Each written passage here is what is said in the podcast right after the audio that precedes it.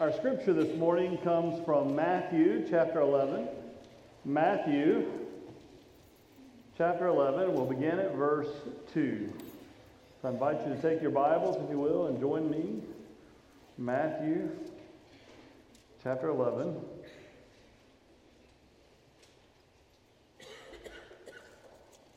Beginning verse 2. Where Matthew writes When John heard in prison what the Messiah was doing, he sent word by his disciples and said to him, Are you the one who is to come? Or are we to wait for another? Jesus answered them, Go and tell John what you hear and see. The blind receive their sight, the lame walk, the lepers are cleansed, the deaf hear, the dead are raised, and the poor have good news brought to them. And blessed is anyone who takes no offense at me. This is the word of God for the people of God. Thanks be to God. Let us pray. Almighty God, we give you thanks for your holy word and for the privilege of studying it together. And now, as I stand before these, your people, I pray that this would be your message and not my own, through the name of Jesus Christ. Amen. I've always found this an interesting scripture. Actually, a little intriguing scripture. Because of all the people to ask this question of Jesus, it's a little surprising, isn't it, that it's John the Baptist? John the Baptist, who seems to clearly know who Jesus is, is now asking, um, You are the one, right?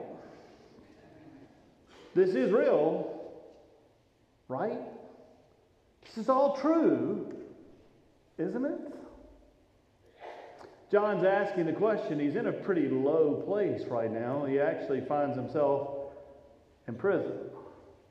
And prison in biblical times was not an easy place to be. Not that it's easy today, but it was dark and difficult. And, and when we read about Paul, for example, when he's in prison in Acts, he's not only behind bars deep into the cave and that's often used as prisons, but, but he's in shackles as well. Wonder what John was experiencing. Wonder what it was like for him. Wonder if he, wonder if he was in shackles or just behind bars. And it's hard enough too to be in prison when you feel like you did something that you're paying a price for and making amends for. But imagine if you're in prison because you just spoke up.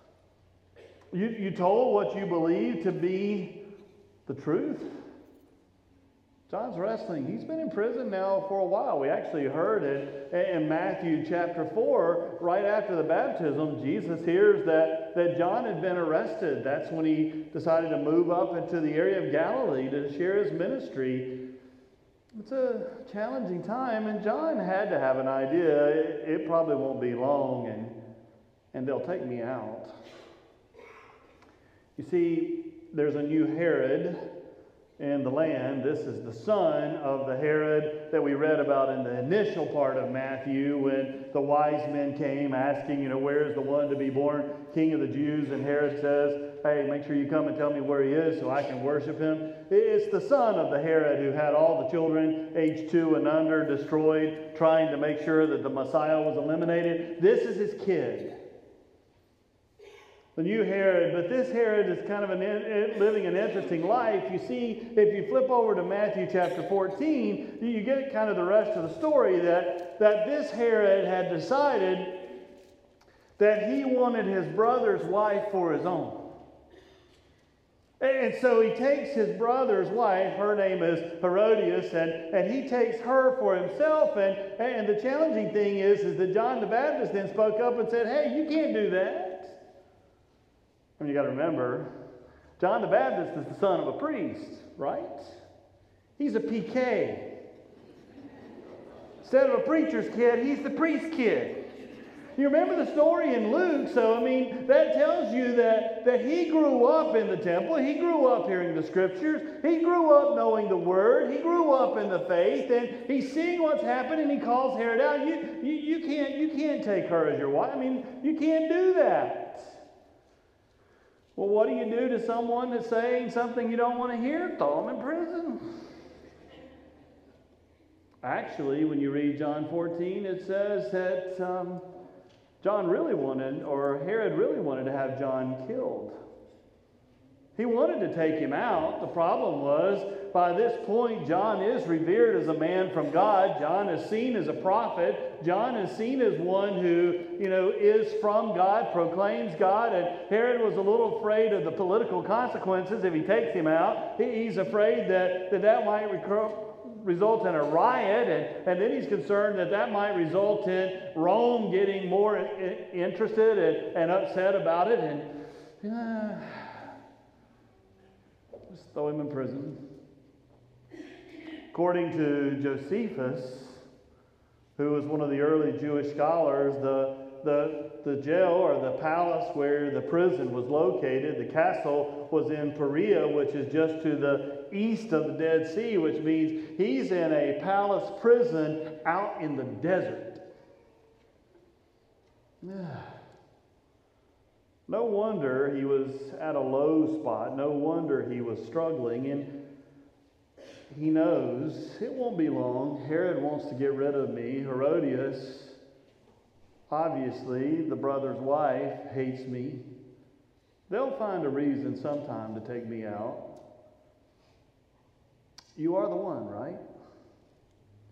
You are the one, right? We find out that they do eventually come up with a reason to get rid of John the Baptist. You see, Herod has a birthday party. The party seems to get a little bit out of hand. Have you ever been to a party that got a little bit out of hand? Maybe I should be asking that question on Super Bowl Sunday when you're getting ready to go to a party.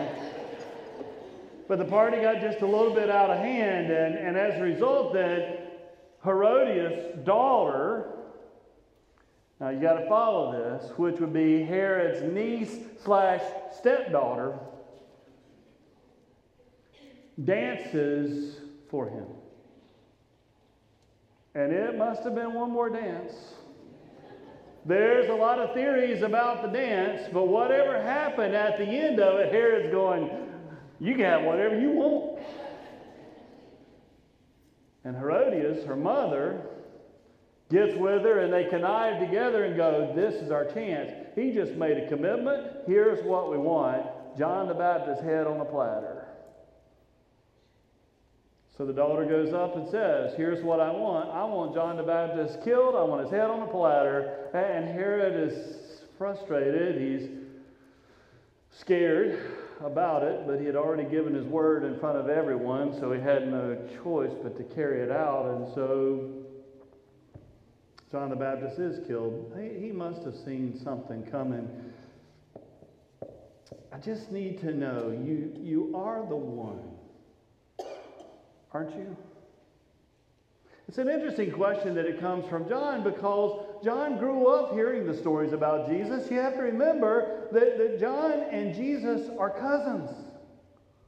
Remember, we talked about this a couple weeks ago when, when we were looking at, at the stories and the, the baptism of Jesus. That remember when Mary was pregnant with Jesus and Elizabeth was pregnant with John the Baptist, that, that Mary came over to visit her relative Elizabeth, and when she shows up, the baby inside the womb of Elizabeth, John the Baptist, leaps inside the womb because Jesus was present.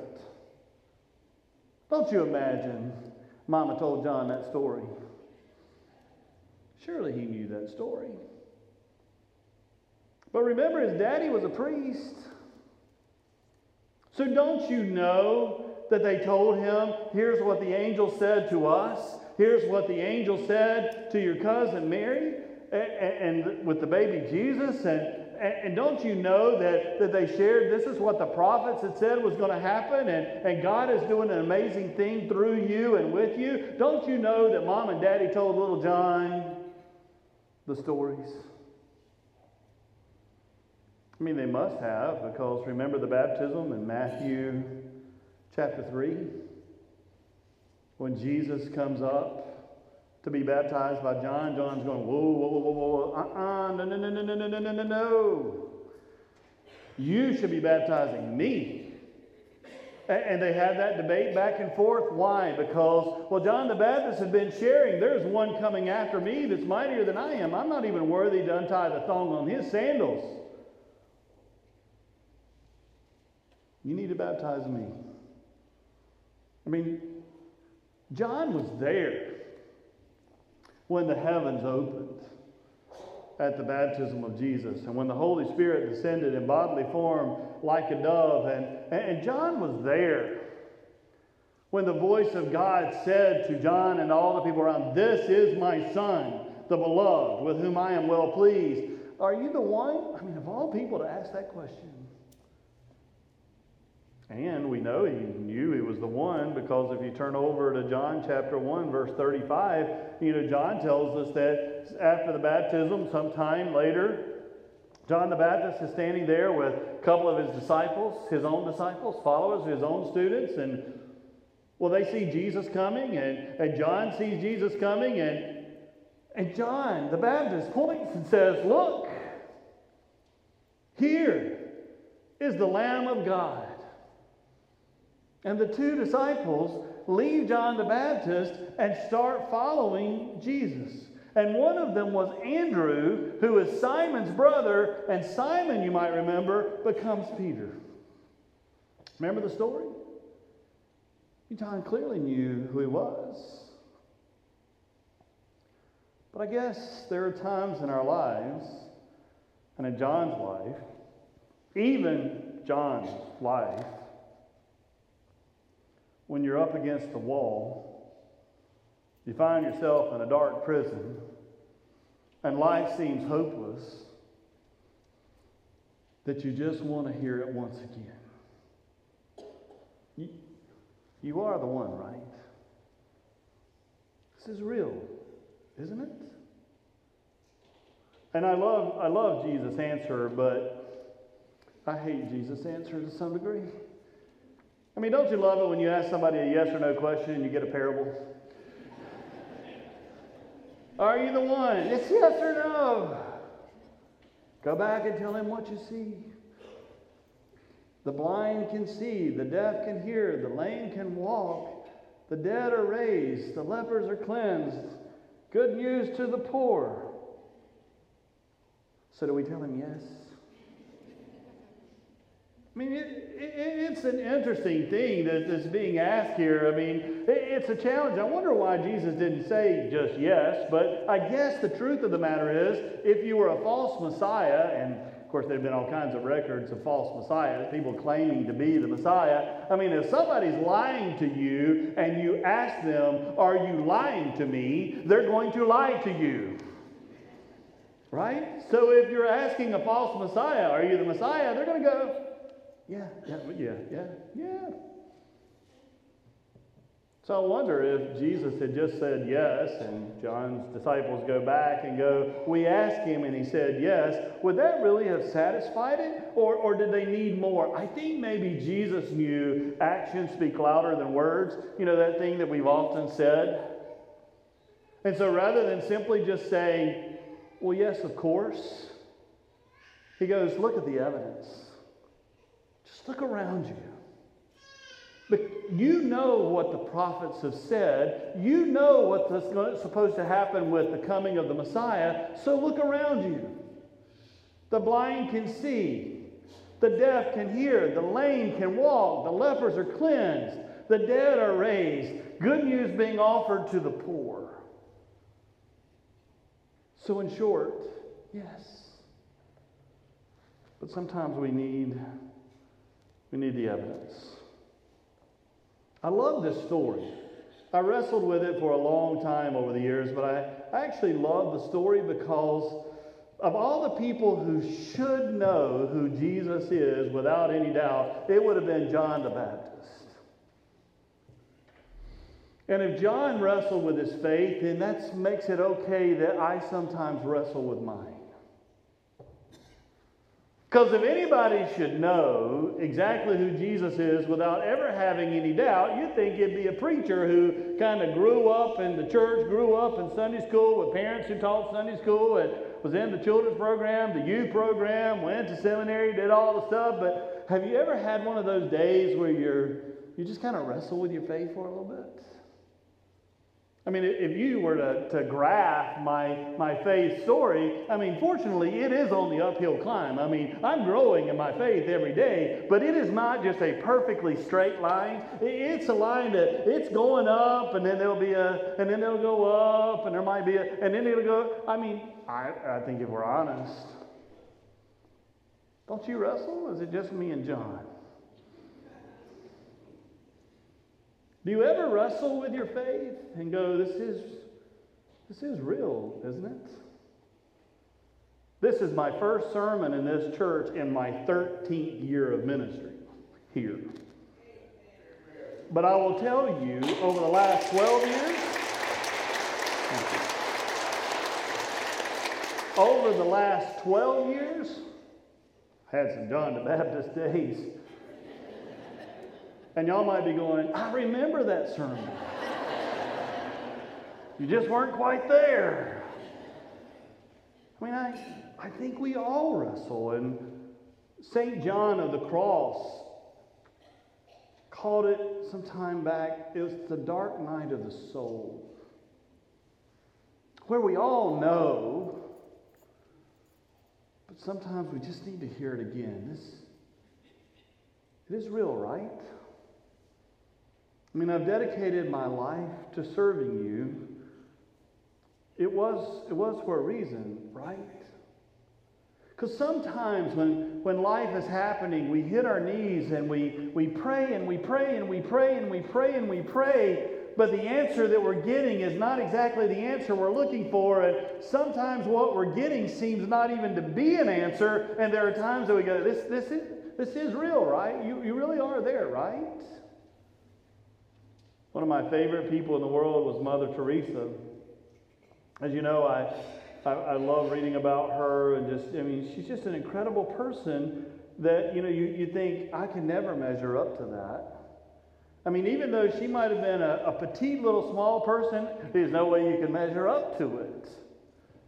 I mean, she set a standard that was absolutely incredible. Her love for God was amazing. She was willing to leave everything uh, and, and to follow Christ and to give her life to Christ and, and to serve Him and to serve the poorest of the poor in Calcutta. And, and rather than doing what the church first said, is like, well, why don't you go in and do some ministry and then come back out and, then, you know, and live here with, you know, in, in the church and then, you know, go back in and do your ministry, but come back out and live in the safety of the church. And, and she goes, I can't do that. If I'm going to minister to these people, I need to live with them. They said, but it's a hard life. It's a dangerous life. There's illness in that world. That was her commitment. I mean, wow. What a sacrificial life this lady lived. And yet, and you read her letters, she wrestled with her faith. There were times she had some John the Baptist questions. And it's amazing for me to read those. It's, there's a book called Come Be My Light, Mother Teresa. And, and what's interesting about it is a collection of her letters that she never wanted published. As a matter of fact, she wanted them burned upon her death. But when the church read them, the Vatican read them, they decided, you know what? She's got some things to say to all of us because this is so real and authentic. And, and, and she wrote these letters sharing her pain. One of our associates, Meredith, she, she loves to have books on Audible. So when she's driving, she's listening to a book and, and we kind of swap books, you know, like, hey, this is a good one or that's a good one. And she decided that she would get this one on Audible. She doesn't recommend that. Because she said it's such a journey. You're driving down the road and it's like, oh, oh, you know. she goes, by the time you get where you're going, you're depressed. Because Mother Teresa wrestled at times. She even said it in, in a letter to one of her advisors. She said, I spoke as if the very heart, if my very heart was in love with God. Tender, personal love. That was the message she gave. She goes, But if you were there, you would have said, What hypocrisy. Because her friend knew you're wrestling in here. She said in another time when she wrote a priest in September of 79, she said, Jesus has a very special love for you. But as for me, the silence and the emptiness is so great that I look and do not see, listen and do not hear. Wow. That was Mother Teresa. She had some moments of, this is real, isn't it? You are really the one, right? John the Baptist is asking the question because he's, he's in a low place in his life. And that's when we have to grab hold of our faith, but that's sometimes when we have to hear our faith confirmed once again. And, and so Jesus says to him, But just look around, John. Look around. Look at the evidence of my existence. Look at the evidence of who I am. The blind can see, the deaf can hear, the lame can walk, the dead have been raised. Lepers have been cleansed. And good news is offered to the poor. Just, just look around. You know what's interesting? John the Baptist died before hearing the rest of the story. We have more evidence than John the Baptist had. You see, John didn't witness that God so loved the world that he allowed his only begotten son to die on a cross. He didn't, he didn't live to see that. You have more evidence. You know that God so loved that Jesus was crucified on a heinous cross so that you and I can be forgiven for our sins. And John didn't hear the story of the resurrection, that three days later, Jesus was raised from the dead, offering everlasting life to all who believe. He, he didn't hear the evidence that you now have, the story that you now have, the faith that you now have.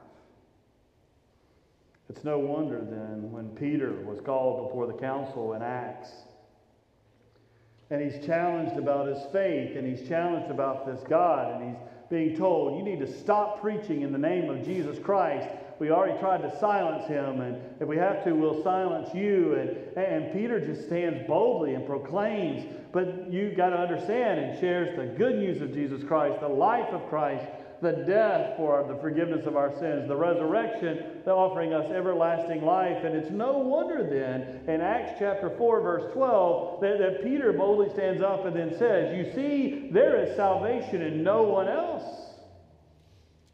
For there's no other name under heaven given among people by which we must be saved. In short, said, Yep, this is the one. This is the one.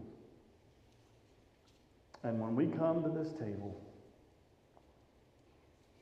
and the body of Christ is placed in our hands, and we dip the bread into the cup, and receive the body and blood of our Lord and Savior Jesus Christ, it's the answer to John's question clearly, this is the one. Amen.